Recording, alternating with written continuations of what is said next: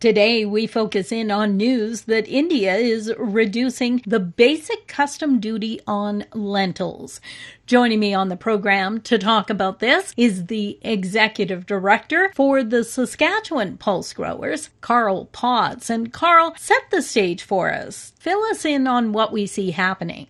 India has really utilized import duties in a significant way dating back to about 2017 or so. And many producers will remember at that time India put in place tariff and non-tariff barrier restrictions for pulses going into India.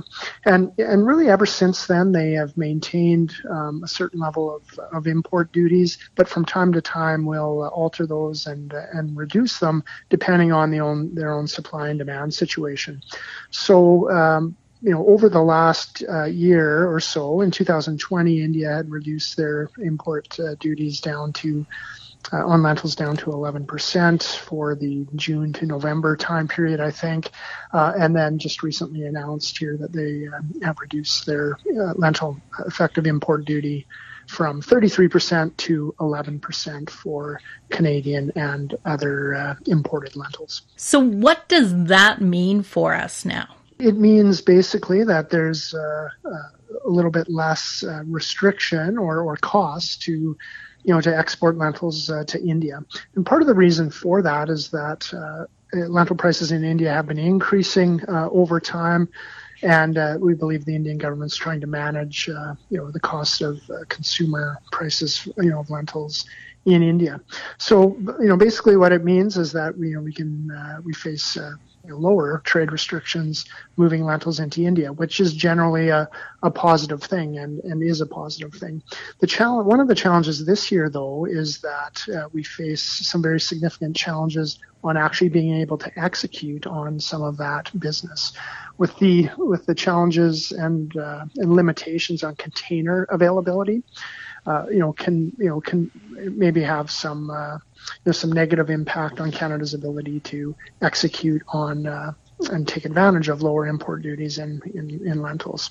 Now, about 50% of our total lentil exports would be done by container. Certainly, a lot to India go by bulk vessel. But with the container shortage situation, this year, it may have a bit of a negative impact on the ability to execute on that business.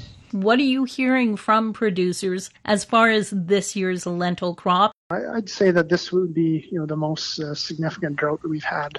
It appears in at least 20 years, maybe longer than that, and only time will tell when actual yields come in to know what that real effect is. So, we certainly know that in many areas of the province, crops are being written off, including pulse crops, peas and lentils and other crops as well being written off. And then in some areas of the province, crops looking okay. But I'd say on average, we're expecting a significant reduction from the normal provincial average yield across the province as a whole. What that number will be, it's really hard to know. But yeah, hearing from a lot of producers about lack of yield, and then also concerns about being able to deliver on forward contracts that they they may have made based on only a partial percentage of their overall expected production. That's Carl Potts, the Executive Director for the Saskatchewan Pulse Growers. For Golden West, I'm Glenda Lee Allen-Bossler.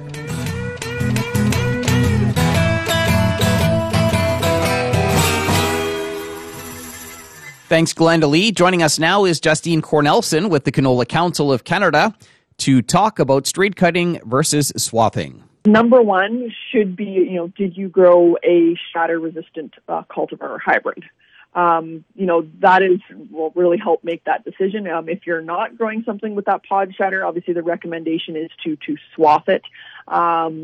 So with this year, I've heard of a few growers trying to go in and are considering actually going in and straight cutting, something that is not. So just be aware of all the shelling out and the risks there. Those products are not designed to be straight cut on. And I know it's dry and it's progressing really quickly through its seed color change, so the crops will be mature here very soon. when going out there and determining, if you're going to straight cut a particular field, ideally you want a really nice uniform knit field. So even if it is that pod shatter, assess that stand and see how easy it's going to be to actually go in there and straight cut it or not. Like I said, given the variability in crops, and if you're not going to use a dry down product, that's where swathing would be that better alternative, right? To knock it down and allow it to mature a little further within that swath before going into harvesting. So lots of little factors there to consider. In the past, especially here in Manitoba, we've seen a huge shift towards straight cutting canola. But it's a year with its very different challenges, and it's just kind of come back to those basics and assess what is going to be the best way to make sure you preserve that yield and the seed that's out there, because we need all the seed that's out there right now. So. And finally, I wanted to just talk a little bit about using canola as feed. Lots of talk about converting crops into feed. I guess what's important to think about there. It's obviously an economic thing to consider. This year, canola is at a higher dollar value than we've seen in the past. So you might not be reaching your yields that you've seen in the past, but you are also getting more for it this year.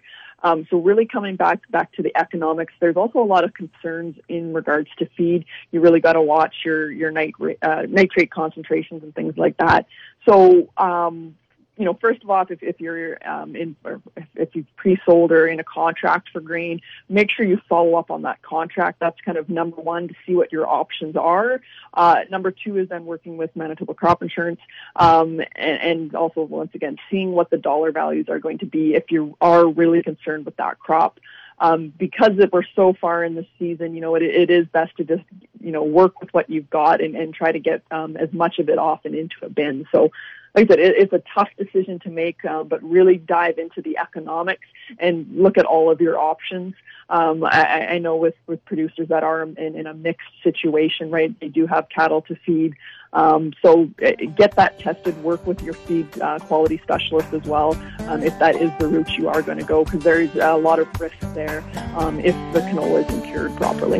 That was Justine Cornelson, an agronomy specialist with the Canola Council of Canada. That's it for the Prairie AgWire for today. If you have any questions or opinions to share, send them to us by email, thefarmdesk@goldenwest.ca. On behalf of Glenda Lee Allen-Bossler, I'm Corey Knute. Thanks for listening and have a great afternoon. The Prairie AgWire will return tomorrow on the Golden West Farm Network.